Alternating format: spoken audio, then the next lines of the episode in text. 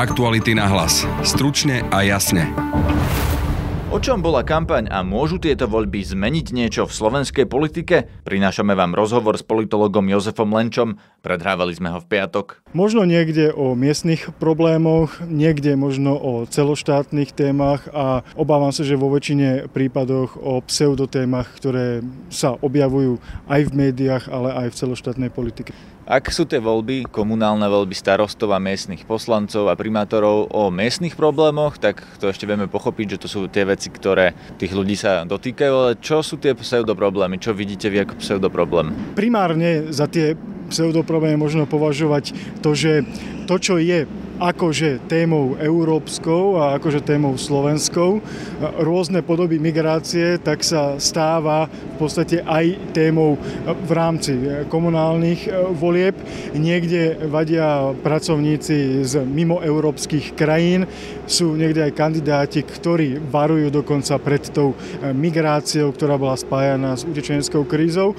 No a vo veľa mestách, hlavne v tých veľkých mestách, e, je za migranta už povedzme, alebo za hrozbu pre miestnych považovaný aj niekto, kto do mesta príde študovať z inej časti Slovenska alebo pracovať z inej časti Slovenska. Takže toto považujem za tú najväčšiu pseudotému. Myslíte tým napríklad, keď príde niekto z východu do Bratislavy, takže tiež je považovaný za migranta? A, áno, tak je, považovaný za toho, kto parkuje a berie miesta miestnym.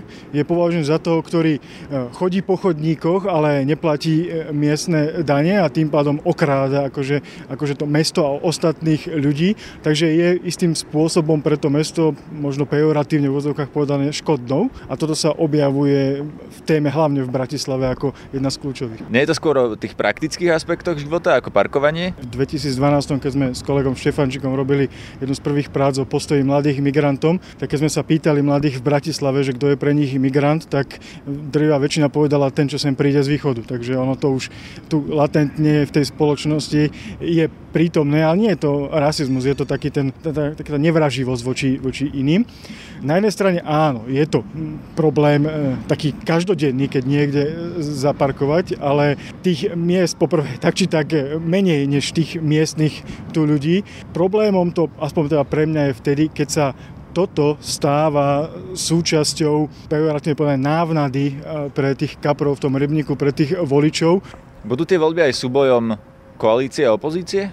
Väčšinou, alebo v takých tých zavedených demokraciách s fungujúcim stranickým systémom sú práve komunálne a regionálne voľby práve súbojom medzi opozíciou a koalíciou ukázať vlastne v časti vládnutia, ako sme teraz boli v Spojených štátoch amerických napríklad, ukázať, ako je verejnosť spokojná s vládou súčasnou. Avšak tým, že u nás politické strany v podstate nefungujú a nie sú schopné postaviť ani v krajských mestách svojich kandidátov, strany, ktoré majú ambíciu byť vládnymi a sú vládnymi, alebo majú ambíciu byť v budúcnosti vládnymi stranami, tak to nemôžno považovať za súboj koalície a opozície, pretože ten súboj sa v podstate stratil, vyparil, skončil v hmle, ako bola dnes ráno.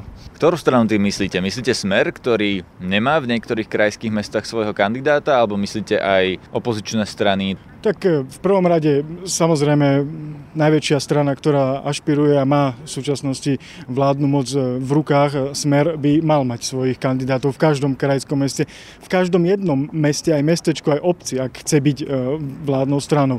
A de toto platí pre tú politickú stranu, ktorá, ktoré predseda sa vyslovuje tomu, že chce byť náhradou súčasnej vláde, že chce on v budúcnosti postaviť vládu. Ak ani táto to, to strana, je kto? To myslíte SAS, Sulika? SAS, ak nemá SAS vlastného kandidáta, nie pozliepaných rôznych kandidátov, tak si nemôže robiť mm, ako nejakým spôsobom ambíciu toho, že my sme tá, my sme tá alternatíva pre, pre súčasnú najsilnejšiu vládnu stranovú vládnu koalíciu a týka sa to aj iných stran. Jedna z mála opozičných strán, ktorá sa ešte snaží o to, ale to už je podľa môjho názoru skôr už taký dojazd minulosti, je, je KDH a ostatné politické strany v tom opozičnom spektre. No a ešte SMK by som bol spravodlivý. Ostatné opozičné strany sú už viac menej ako keby rezignujúce na to budovať si organizačnú štruktúru a snažiť sa postupne ľuďom ukazovať aj na tej komunálnej, regionálnej úrovni, že sú relevantnou náhradou aj na tej celoštátnej úrovni. Aby sme boli fér, tak napríklad napríklad obyčajní ľudia spolu s SAS, spolu s ďalšími tými menšími stranami postavili viacero kandidátov aj v krajských mestách, aj v menších mestách. Kandidujú ľudia aj v obciach za tieto strany, akurát teda nekandidujú samostatne. Napríklad piati opoziční kandidáti, ale dohodli sa a postavili jedného. To nepovažujete za racionálny postup? Ak tí čl- ľudia nie sú členmi tej politickej strany, tak to nie sú. Ako nie je to stranické, nie je to kandidát politickej strany. Ono sa očakáva, že niekto bude aj tým členom eh, politickej, politickej strany. To ako keby v Nemecku, v Bavorsku kandidoval za krajského premiéra niekto, kto nie je členom CSU, ale je akože nejaký vzdialený sympatizant a oni sa k nemu prilepia, pretože je v danom regióne možno viac či menej populárny. Predsa len hovoríme o komunálnych voľbách, teda o starostoch, poslancoch, mestských obecných zastupiteľstiev, teda o ľuďoch, ktorí vám napríklad majú opraviť chodníky alebo opraviť diery na cestách alebo zabezpečiť základné veci v obci, kde žijete. Je tam podstatné pozerať sa na to, že či ten človek je člen politickej strany? Mohla by mi moja proti otázka, že či je podstatné v tomto prípade mať tam parlament a že či je podstatné tam vôbec niekoho voliť a prečo neurobíme výberové konanie na najlepšieho cestára alebo najlepšieho správcu školy. Takže to je... Prečo nie? Prečo by to nemalo byť výberovým konaním? Máme systém zastupiteľskej demokracie aj na úrovni miest a obcí a krajov.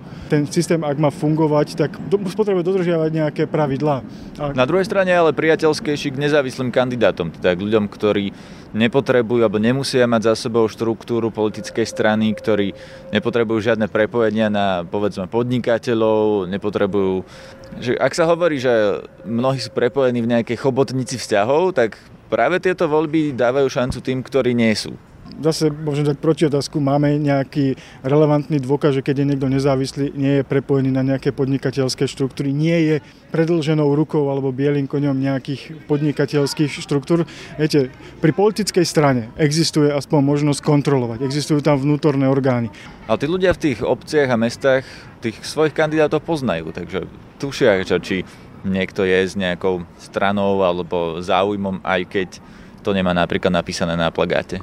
Možno poznajú, ale opäť eh, pri nezávislých kandidátoch netušíte niekedy ani vôbec to, čo oni chcú a do akej miery to, čo tvrdia, že urobia, bude nejakým kontrolované a bude, ne, bude existovať nejaká garancia to, že to ozaj, ozaj dodržia, pretože za nimi nie je žiadny orgán, ktorý by kontroloval vlastne to dodržiavanie. Nemali by to kontrolovať voliči v nasledujúcich voľbách potom? Tak môžu, voliči sa môžu popáliť na hrnci aj stokrát po sebe. Keby ste mali odhadovať, ako tie voľby dopadnú, čo myslíte, kto ich vyhrá? Budú to opäť väčšinou nezávislí kandidáti, ako to v komunálnych voľbách na Slovensku dosť často býva, alebo predpokladáte nejaké väčšie zisky opozície napríklad, alebo naopak, že si vládna koalícia udrží, upevní svoju moc? Tým, že tie politické strany v podstate na tie komunálne voľby viac menej rezignovali a už sa len tak priliepajú k niekomu, tak nemôžno povedať, že politické strany, hoď opozične alebo koalične, to vyhrajú. Ak sa urobí taká nejaká akože okresná liga medzi tým zvyškom straníc politických strán, tak tam možno očakávať, že ešte stále smer bude o nejaký jeden vlások pred tými stranami, ako to bolo v prípade volieb do vyšších územných celkov. V konečnom dôsledku to áno, vyhrajú to nezávislí, ale myslím si, že to víťazstvo nezávislých je skôr pírhovým víťazstvom e, demokracie, pretože tých nezávislých vlastne nevieme, kto nám tie voľby vyhral. Nemôžeme to označiť, nemôžeme povedať, vyhrala to súčasná koalícia, súčasná opozícia. Dáva nám to nejaké smerovanie štátu a nejaké odporúčania pre celoštátnu politiku. Budeme stáť a sledovať to, že máme tu rôzne rôzne týmy, rôznych solitérov a vlastne nevieme, čo, to, čo Slovenská republika chce jej občania a kam bude smerovať. To bol politológ Jozef Lenč. Sledujte naše volebné spravodajstvo na webe Aktuality.sk a prihláste sa na odber našich podcastov zadarmo cez Google Podcasts, iTunes, Soundcloud, Podbean alebo Spotify. Aktuality na hlas. Stručne a jasne.